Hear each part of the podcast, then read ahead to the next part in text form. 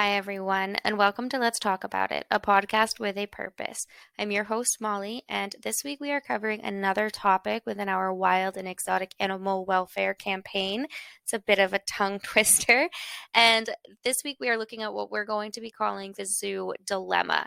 Now, we're calling it the zoo dilemma because while zoos can have some benefits, there is definitely enough cause to question if there are enough of those benefits to outweigh the harm. And I think we all know all too well that some places are hiding under the guise of being a zoo or a place that cares for animals, when in reality, it is just exploiting, neglecting, and in some instances, even abusing them. So let's talk about it.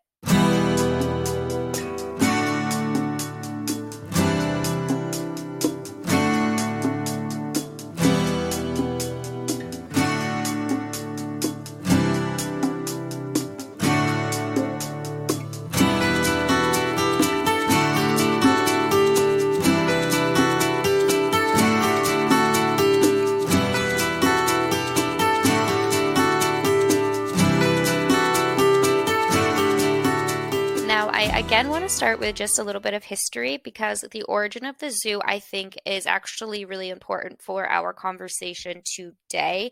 Some of this you may have heard before, but according to National Geographic, the first modern zoo originated in France in about 1793. And I'm saying modern zoo because there is even some evidence to suggest that capturing and owning exotic animals goes back even like thousands of years, but we're not going back that far. Uh, anyway, the modern zoo in 1793 wasn't exactly a zoo like you may be thinking of. It really was just rich people's private collections of wild and exotic animals. And if you're like me, the first thing you probably thought was, why did rich people have collections of wild and exotic animals? Because honestly like i cannot think of a good reason. And when you start to like do some googling about it there really wasn't one. It seems like wealthy individuals have just like always used exotic animals as a status symbol for a really long time.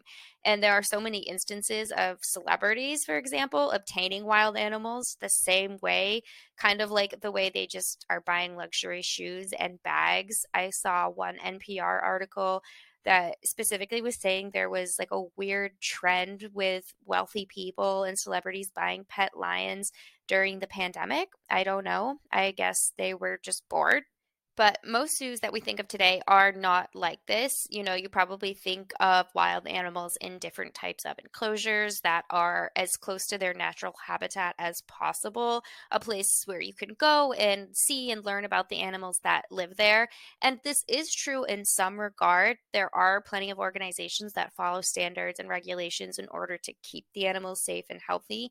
The Animal Welfare Act is the primary guide for zoos and aquariums and places like that. But as we talked about in our last episode, it has plenty of limitations. It specifically does not apply to animals that are not, quote, warm blooded, which, like we mentioned in our last episode, leaves out plenty of animals that can still suffer. And that's just one of the ways that it falls short when it comes to protecting these animals. Remember that it also allows for the use of abusive tools like whips.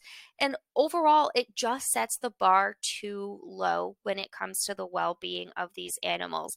And for a place that is supposed to care for animals, it just feels so cheap that they can point to a document that honestly is essentially meaningless and they they point to it and they say that they are doing what they should be but it's like so so so the bare minimum and honestly not even enough that it just it just doesn't feel right and it's not to say that every zoo out there abuses animals. That simply isn't true. But even under the best conditions, there is something to be said for the captivity.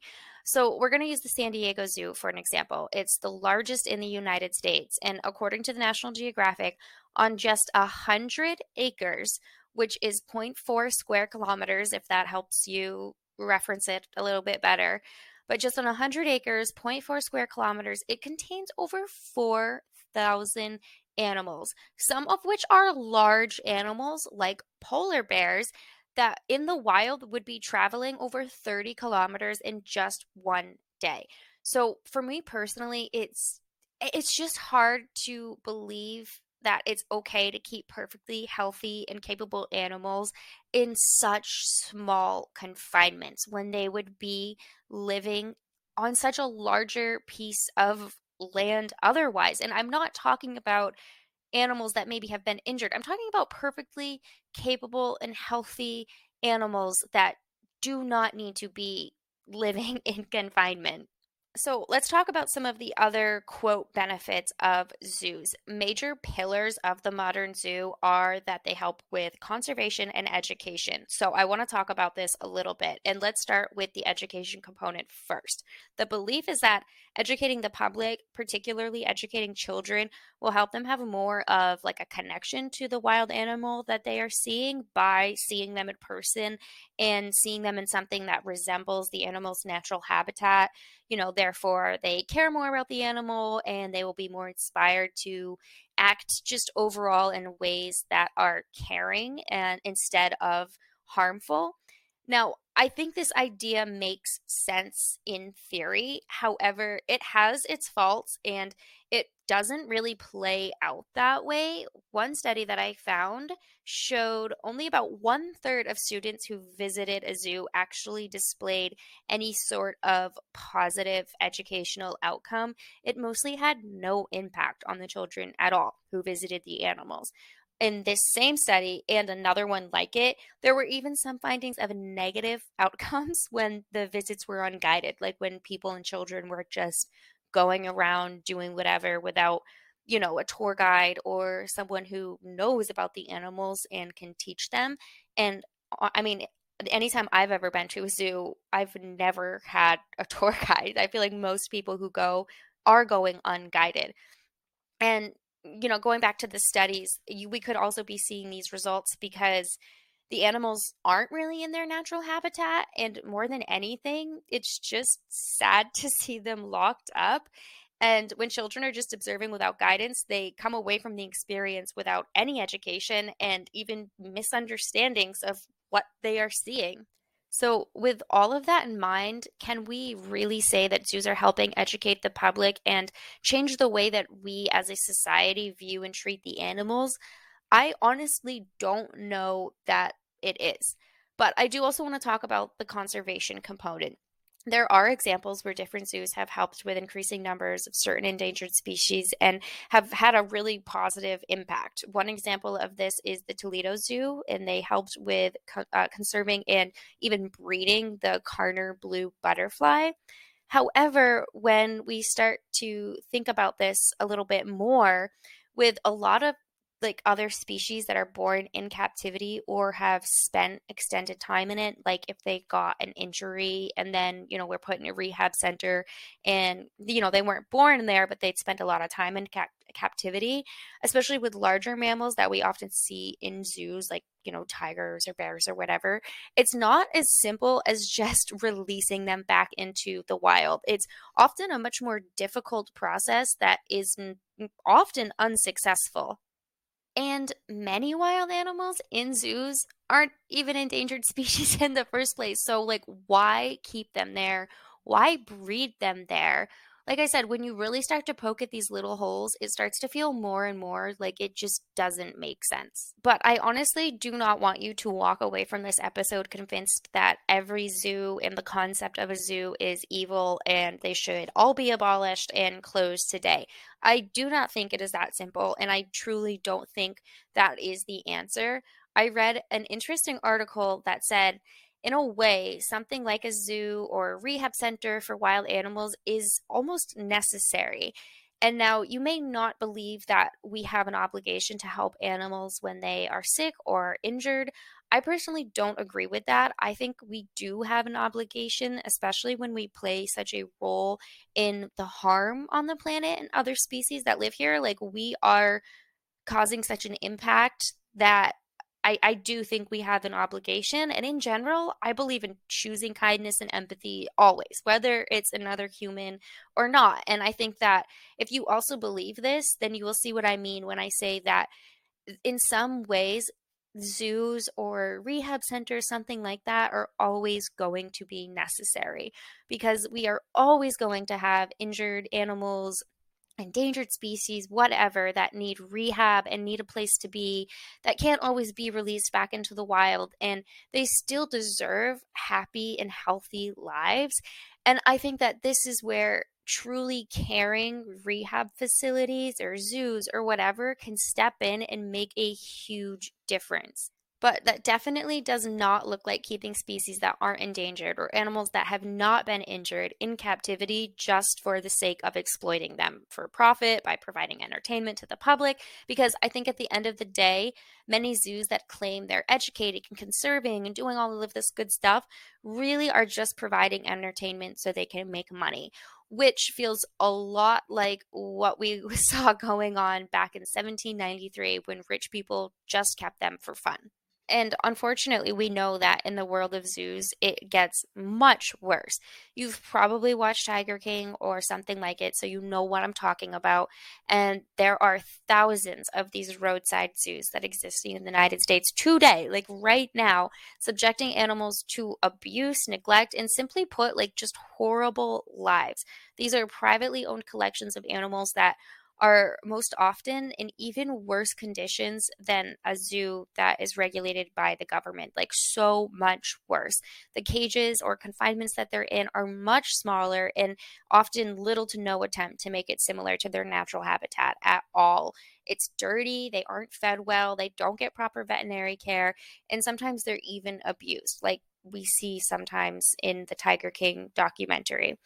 And aside from all the horror that's not even mentioning the huge public safety risk that these private collections pose. There are so many instances of people's private collections, the animals in those collections escaping on accident, or people releasing them on purpose. You're probably familiar with the Ohio man who intentionally released his 56 animals, which included lions, tigers, bears, and wolves, all of which had to be hunted by the local law enforcement. And these people and places are able to get by partly because of the lack of regulations and laws that apply to these situations. They pretend to be sanctuaries or rescue centers or whatever, and it's nothing more than exploitation for profit. There really isn't much more to say about it. There's no gray area in these types of situations, like with the other zoos that we talked about earlier. It's just horrible. And honestly, it makes my blood boil seeing the pictures in what these just like sweet little innocent animals are forced to suffer through. And I know I use the term roadside zoo, but there are many other names for it sanctuary, rehab, rescue, and probably even more. But no matter what they are calling it, you will know it when you see it. And it's so frustrating that they pretend to be sanctuaries that care because it just isn't true, and no animal deserves to suffer for even the slightest bit of entertainment. So that brings me to some actions because we really can do something about this. And it really starts, like always, by showing these places that we will not support them with our dollars. You work hard for your money and you and or the animals do not deserve to hand it over to these horrible people that could not care less about the animals that they are claiming to help and protect.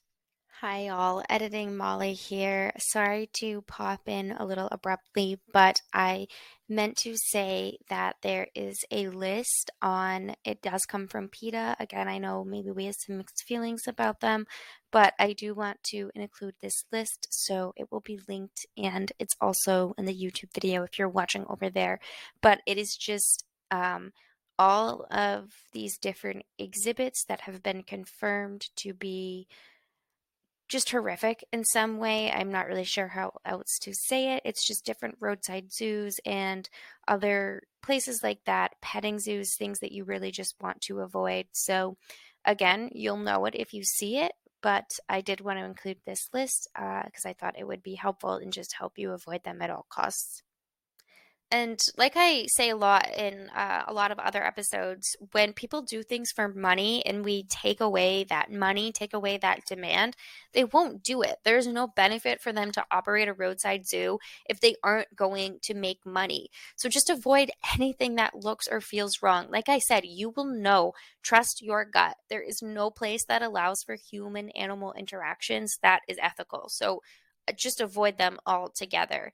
And like with a lot of these problems, too, there is the bigger issue of needing better legislation for protecting these wild animals, both the ones that are in federally regulated zoos and the ones that are privately owned. Because honestly, I don't even think privately owned should fall under that. Like it shouldn't even be a thing. So vote, write letters, and donate when you can. And I think that I have found an organization I feel comfortable raising funds for. They have been a great resource while I've been researching for the past couple of months, and I feel confident with the work that they do. And that is the Animal Legal Defense Fund. I will have um, them linked where I can.